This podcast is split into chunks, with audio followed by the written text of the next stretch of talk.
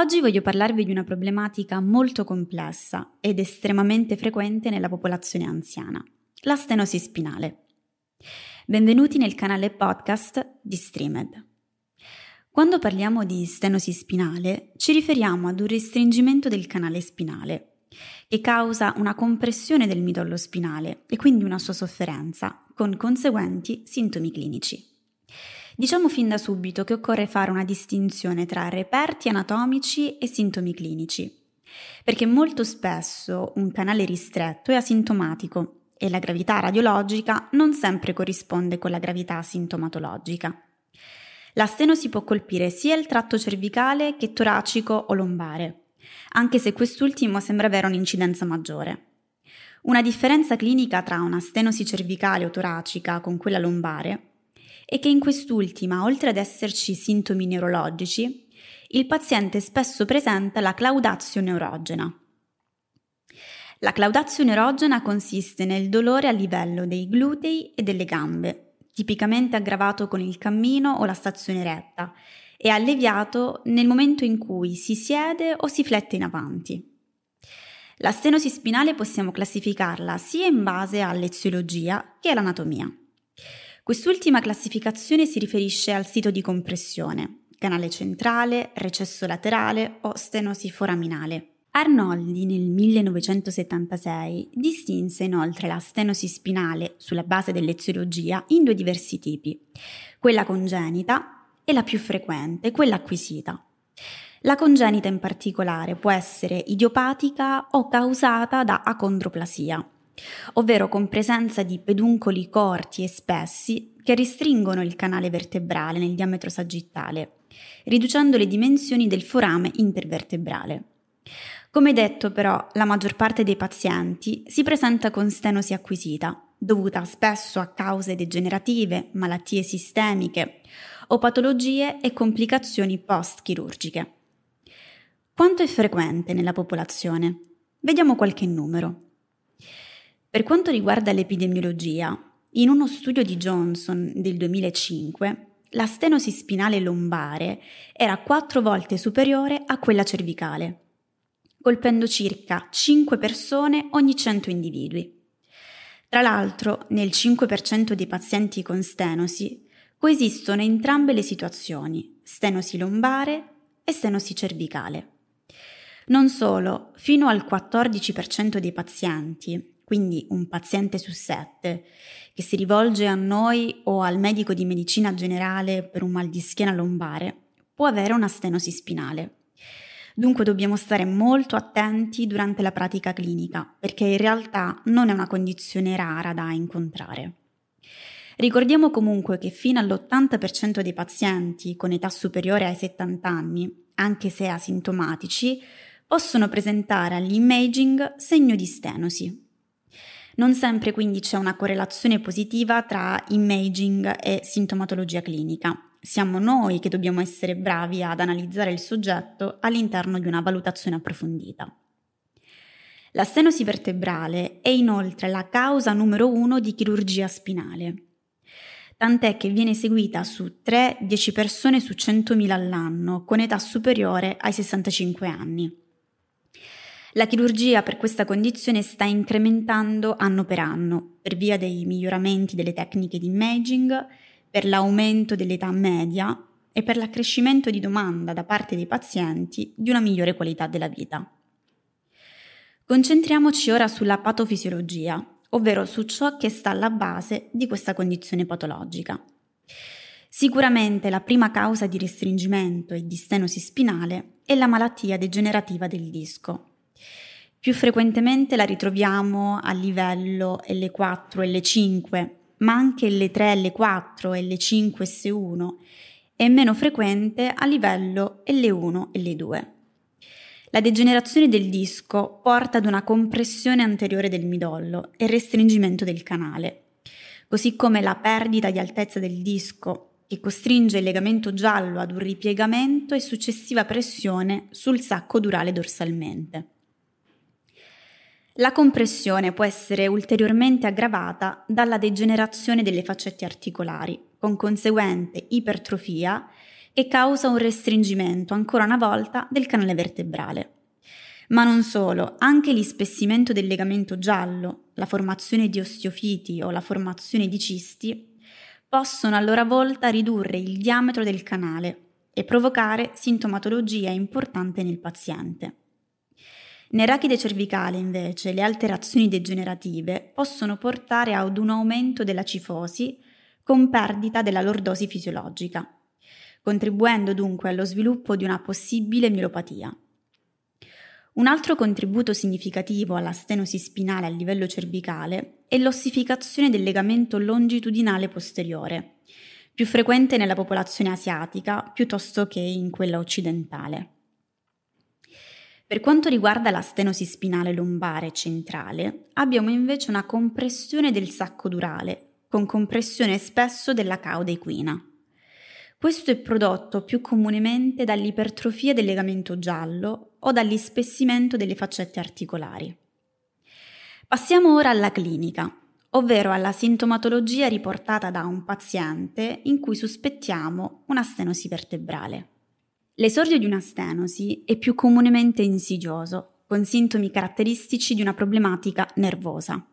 Quindi, come accennato in precedenza, il paziente presenta spesso la claudazione orogena, caratterizzata da intorpidimento, debolezza muscolare e disagio o dolore irradiato dalla colonna vertebrale fino alla zona glutea, arrivando a livello delle cosce o delle gambe addirittura. I sintomi peggiorano con il cammino o con il mantenimento a lungo della posizione retta, mentre si alleviano con il mantenimento della flessione lombare e dunque anche con la camminata in salita. Infatti il paziente riuscirà a fare anche attività che a livello fisico potrebbero risultare più stressanti, come andare in bicicletta piegando il busto anteriormente. Inoltre, se la stenosi è centrale, i sintomi saranno riferiti bilateralmente, mentre con una stenosi laterale i sintomi saranno più intensi solamente su un arto. Una stenosi a livello lombosacrale, invece, potrebbe evolvere in sindrome della cauda equina. Attenzione, è molto raro trovarla, ma dobbiamo conoscerla perché in questi casi è bene rimandare velocemente il paziente da uno specialista, in quanto viene compromesso anche l'aspetto sfinterico. I pazienti con stenosi congenita diventano sintomatici nella terza o quarta decade, quando si sovrappongono i cambiamenti degenerativi che vanno a smascherare la stenosi di vecchia data. Questo contrasta un po' con la stragrande maggioranza dei pazienti con stenosi degenerativa, la cui diagnosi arriva solitamente nel sesto o settimo decennio di vita.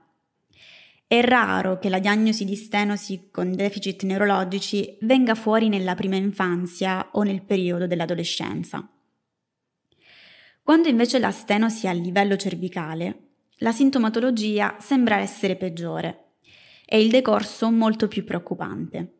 I pazienti con stenosi della colonna vertebrale cervicale sono solitamente asintomatici fino alla terza decade o oltre, con insorgenza dei sintomi che compaiono dopo una lesione o un trauma cervicale. Il decorso sarà progressivo, con un recupero spontaneo alquanto improbabile. Il quadro clinico è costituito da una combinazione di sintomi, fra cui dolore, radicolopatia e o mielopatia, con possibile presenza di parestesie da shock all'estremità, goffaggine dei movimenti fini, cadute frequenti, posizione a base larga, andatura intermittente o mancanza di coordinazione. Vediamo ora come condurre l'esame fisico in un paziente in cui sospettiamo una stenosi del canale vertebrale. Sebbene l'esame clinico nella stenosi spinale lombare possa essere normale, è obbligatorio eseguire un esame neurologico completo.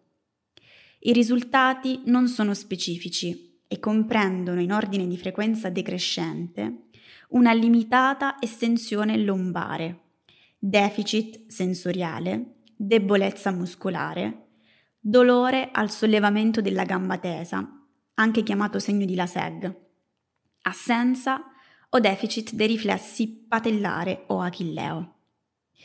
In particolare, segni di natura motoria o sensoriale assenti a riposo potrebbero invece comparire successivamente ad uno sforzo fisico, come potrebbe essere una camminata. È bene dunque chiedere esplicitamente questo dettaglio al paziente che talvolta potrebbe trascurare. Se abbiamo in studio ad esempio un tapirulan, potremmo chiedere al paziente di camminare con una leggera inclinazione del tappeto. In questo caso il sintomo dovrebbe ridursi in quanto c'è una fisiologica flessione lombare. Un altro test da poter somministrare è l'estensione lombare di circa un minuto. Alcuni pazienti non riescono neanche a completare il test per via del peggioramento del sintomo doloroso. Un'altra cosa importante da valutare, soprattutto se non siamo sicuri di essere di fronte ad una claudazio neurogena o vascolare, è il polso arterioso dell'arto inferiore. Mentre per quanto riguarda la stenosi cervicale, in un terzo dei pazienti è possibile osservare una debolezza degli arti superiori, o in casi rari un'atrofia muscolare della mano con presenza di fascicolazioni. Valutare questi aspetti sarà determinante per comprendere se inviare il paziente dallo specialista di riferimento o se proporre un percorso iniziale conservativo di tipo fisioterapico. Passando infine a discutere della gestione conservativa di tale condizione, diciamo subito che mancano dati di alta qualità a riguardo.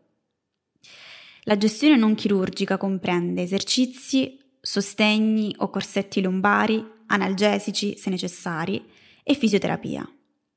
È ormai chiaro, ma continuiamo a ribadirlo, che il riposo a letto non deve essere considerato un'alternativa terapeutica, anzi è un potenziale fattore di aggravamento della sintomatologia.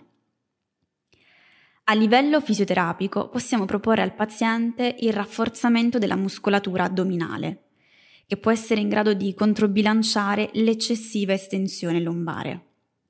Allo stesso modo, alcune tipologie di corsetti possono promuovere una leggera flessione lombare, anche se ricordiamo bene che un uso eccessivo potrebbe portare ad atrofia muscolare. Ovviamente non possiamo tralasciare la parte dell'educazione del paziente. Lo incentiveremo al mantenimento delle posizioni che alleviano la sintomatologia e all'evitamento di quelle che la peggiorano. In alcuni casi, con prescrizione medica, è possibile somministrare un analgesico, utile anche a noi fisioterapisti, per aprire una finestra terapeutica su cui lavorare attivamente col paziente. Per quanto riguarda l'utilizzo di infiltrazioni di corticosteroidi o anestetici locali, i dati in letteratura sono contrastanti e mostrano da lievi a minimi benefici sul lungo termine. La logica del loro utilizzo si basa sul contenimento dell'infiammazione e della nocicezione provocata dalla stenosi. Tuttavia le reazioni avverse e il rischio di infezione devono essere considerati. Quindi, per concludere, la stenosi spinale è un restringimento del canale vertebrale, più frequente nella zona lombare e cervicale. Possiamo suddividerla in due diverse tipologie, la stenosi acquisita o congenita anche se la prima è molto più frequente. Le cause sono molteplici, prima fra tutte i cambiamenti degenerativi che avvengono a livello della colonna, ispessimento del legamento giallo, erniazioni discali, cisti, osteofiti che riducono il diametro del canale. Solitamente già dall'anamnesi e dall'esame fisico possiamo essere in grado di ipotizzarla, anche se sarà un esame strumentale a poterci dare una conferma. Il paziente solitamente lamenta dolore in estensione lombare e sollievo durante movimenti di flessione, fra i quali andare in bicicletta, ad esempio. Il trattamento è non chirurgico nelle prime fasi, fatto di esercizio terapeutico, educazione ed utilizzo di corsetti o busti laddove riescono a limitare la sintomatologia, anche se non è bene abusarne a lungo. Se il trattamento conservativo fallisce o la sintomatologia aumenta drasticamente, l'opzione finale, sotto indicazione del neurochirurgo, rimane quella chirurgica. Tratti pazienti con stenosi o con problematiche della colonna? Sappi che su Streamed puoi trovare i videocorsi sulla valutazione, la diagnosi e il trattamento delle problematiche lombari. Ti basta accedere con le tue credenziali su streamedu.com per scoprire il più grande portale in Italia dedicato alla formazione in fisioterapia. Ricordati, con Streamed formi il tuo futuro.